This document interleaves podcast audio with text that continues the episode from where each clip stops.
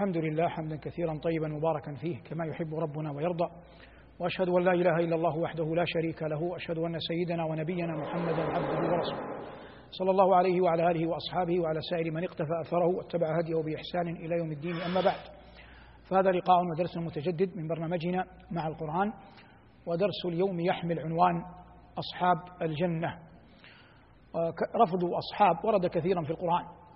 ذكر الله عز وجل أصحاب الفيل فقرنهم بالهلاك.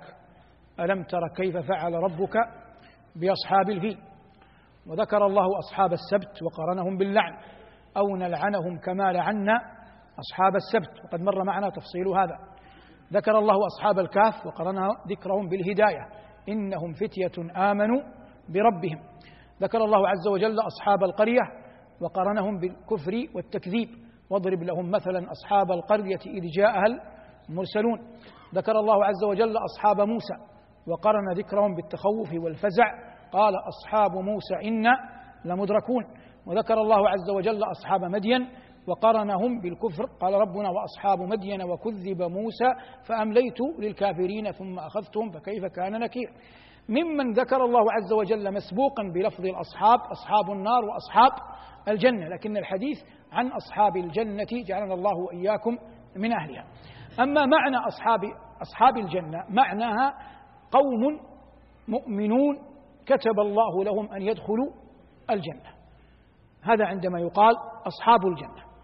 والجنة دار يدخلها أرفع الناس تقوى وهم الأنبياء ويدخلها أقل الناس تقوى وهم الجهنميون. ومن الجهنميون؟ آخر من يخرج من النار. يعتقهم الله عز وجل فيخرجون من النار. فالجنة من حيث الإجمال دار لكل من وحد الكبير المتع... وحد الله الكبير المتعال. واضح؟ فالجنة دار لكل من وحد الله الكبير المتعال. هذه الجنة حتى يكون الإنسان من أهلها لن يكون من أهلها إلا برحمة الله. قالوا ولا أنت يا رسول الله؟ قال ولا أنا إلا أن يتغمدني الله برحمته. سنتحدث عنها حديثا ذا شجون منوعا لا يحمل جادة واحدة في أصله. فنقول أول ما يفر منه الإنسان ينظر إلى الموانع من دخول الجنة. فأعظم الموانع من دخولها أبديا الشرك بالله. إنه من يشرك بالله فقد حرم الله عليه الجنة. فأعظم ما يفر منه المؤمن أن يقع منه شرك بالله تبارك اسمه وجل ثناؤه. لأن الشرك يحول بين العبد وبين أن يدخل العبد الجنة لا ابتداء ولا ولا انتهاء. فيفر المؤمن من الشرك كله خفيه وجليه صغيره وكبيره بكل أحواله. وهذا أمر لا خلاف بين الناس عليه. ثم نأتي لأمور تمنع من دخول الجنة ابتداء. المجتمع المسلم الأصل أنه مجتمع متراحم. إنما المؤمنون إخوة. مثل المؤمنين في توادهم وتراحمهم. هذا مقصد شرعي عظيم. فإذا جاء أحد الناس يريد أن يخالف هذا المقصود الشرعي فيسعى بين الناس بالنميمة حتى يفرق بينهم. مجتمعا نسائيا أو مجتمعا رجاليا مجتمعا وظيفيا أو مجتمعا أسريا مجتمع دولة أو مجتمع عائلة أو مجتمع قبيلة يريد أن يفرق بينهم. هذا الصنيع ذمه الشرع وحكم بأنه يقضي بأنه يمنع من دخول الجنة. قال عليه الصلاة والسلام لا يدخل الجنة نمام. لا يدخل الجنة نمام. فمن يسعى بين الناس بالنميمة إنما يخالف مقصودا شرعيا عظيما وهو تراحم الناس ومحبة بعضهم لبعض. فإذا سعى الإنسان بين الناس بالإفساد قبل أن كما أنه يحول بين الناس وبين التراحم فإن عمله هذا يحول بينه وبين رحمة الله فيحول بينه وبين دخول الجنة والجنة مستقر رحمة الله. ظاهر هذا. عظم الله شأن الوالدين. فقال صلوات الله وسلامه عليه لا يدخل الجنة عاق. فإذا استصحب المؤمن أن عقوقه لوالديه عياذا بالله لو وقع يحول بينه وبين دخول الجنة. لا يمكن بعد ذلك أن يقدم على أن يعق والديه لأن الجنة أعز مطلوب وأعظم وأعظم مرغوب. الخمر جعلها النبي صلى الله عليه وسلم سماها أم الخبائث. قال نبينا لا يدخل الجنة مدمن خمر. لا يدخل الجنة مدمن خمر. وقد ابتلي بها كثير من الناس.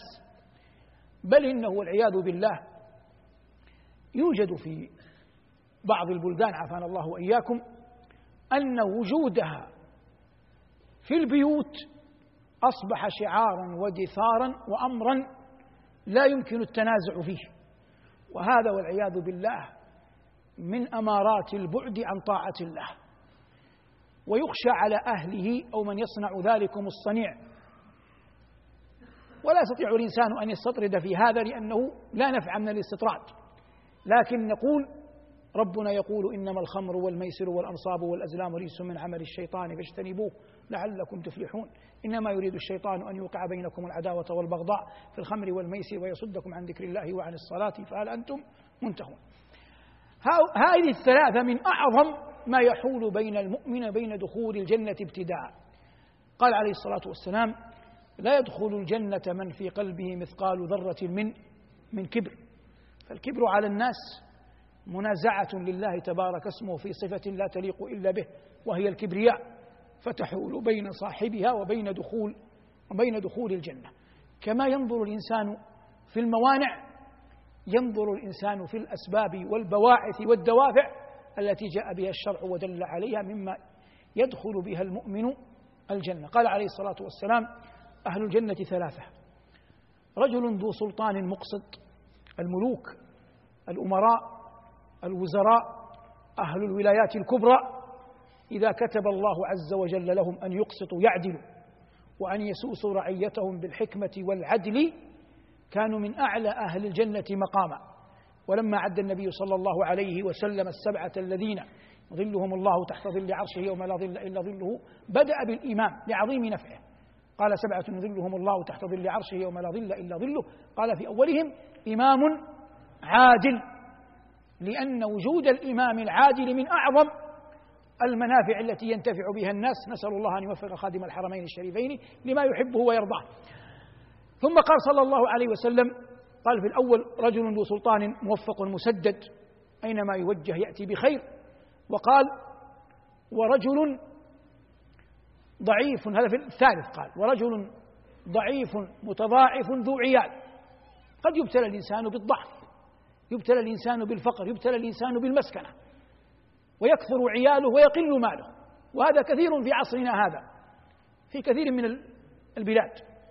فإذا رزق الإنسان مع هذا صبرا قلبا صابرا ولسانا ذاكرا شاكرا ولم يحل هذا الهم والغم والكرب بينه وبين أن يطيع الله يغدو ويروح على المساجد.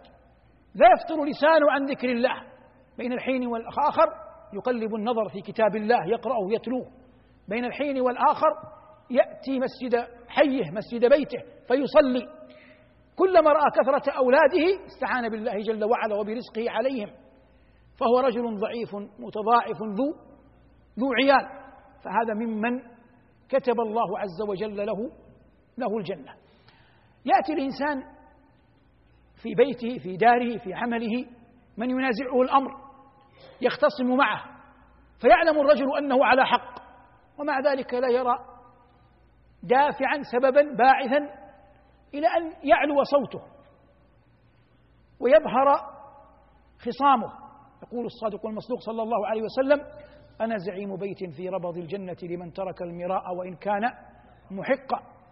فإذا حسن خلقه مع من ينازعه ومن لا ومع من لا ينازعه. فإن نبينا صلى الله عليه وسلم يقول أنا زعيم بيت في أعلى الجنة لمن حسن لمن حسن خلقه. فيبحث الإنسان عن أسباب تعينه على دخول الجنة فيأتيها وموانع تحول بينه وبين دخول الجنة فيذرها ويتركها. هذا طريق في فهم الجنة. إذا تحدثنا عن الجنة من باب أو من وجه آخر مما ذكره الله عز وجل في كتابه. أخبر الله أن أصحابها أهلها يمتعون بالأزواج. حور عين ومن مضى من الأزواج الله يقول إن أنشأ إن أنشأناهن إن شاء فجعلناهن أبكارا عربا أترابا لأصحاب اليمين. وقال في سورة ياسين إن أصحاب الجنة اليوم في شغل فاكهون. هم وأزواجهم في ظلال على الأرائك متكئون. ذكر الله تبارك وتعالى عظيم الخدمة لهم. قال ربنا ويطوف عليهم ولدان مخلدون. وقال ربنا تبارك اسمه ويطوف عليهم غلمان لهم كأنهم لؤلؤ مكنون. فإذا كان من يقوم بالخد بالخدمة مثل اللؤلؤ المكنون فكيف بالذي يخدم؟ إذا كان الذي يقوم بالخدمة بالخادم يقول الله عنه كأنه لؤلؤ مكنون فما بالك بمن؟ بمن يخدم. ولهذا قال الله عز وجل عنهم إنما نطعمكم لوجه الله لا نريد منكم جزاء ولا شكورا إن نخاف من ربنا يوما عبوسا قمطريرا فوقاهم الله شر ذلك اليوم ولقاهم نضرة وسرورا. نضرة على وجوههم وسرورا في قلوبهم. نضرة على وجوههم وسرورا في قلوبهم وهذا إنما يكون في الجنة. في الجنة صحبة الأنبياء والمرسلين وأولياء الله المقربين. إذا كان الإنسان من الله جل وعلا عليه بالعمل الصالح الزاكي دنا وقرب من أهل الجنة. وأعظم ما في الجنة رؤية وجه الله وهذا حررناه كثيرا في دروسنا. وإن كان لا نقول لا حاجة لإعادته بل هذا ما تحتاجه النفوس في كل حين.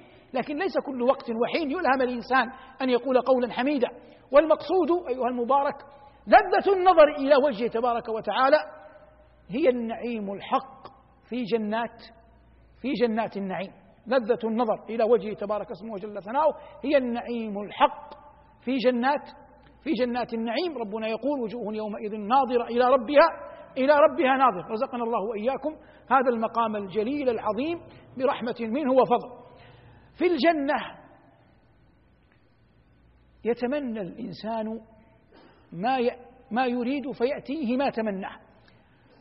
ذكر الله ربنا يقول وبشر وبشر الذين آمنوا وعملوا الصالحات أن لهم جنات تجري من تحتها الأنهار.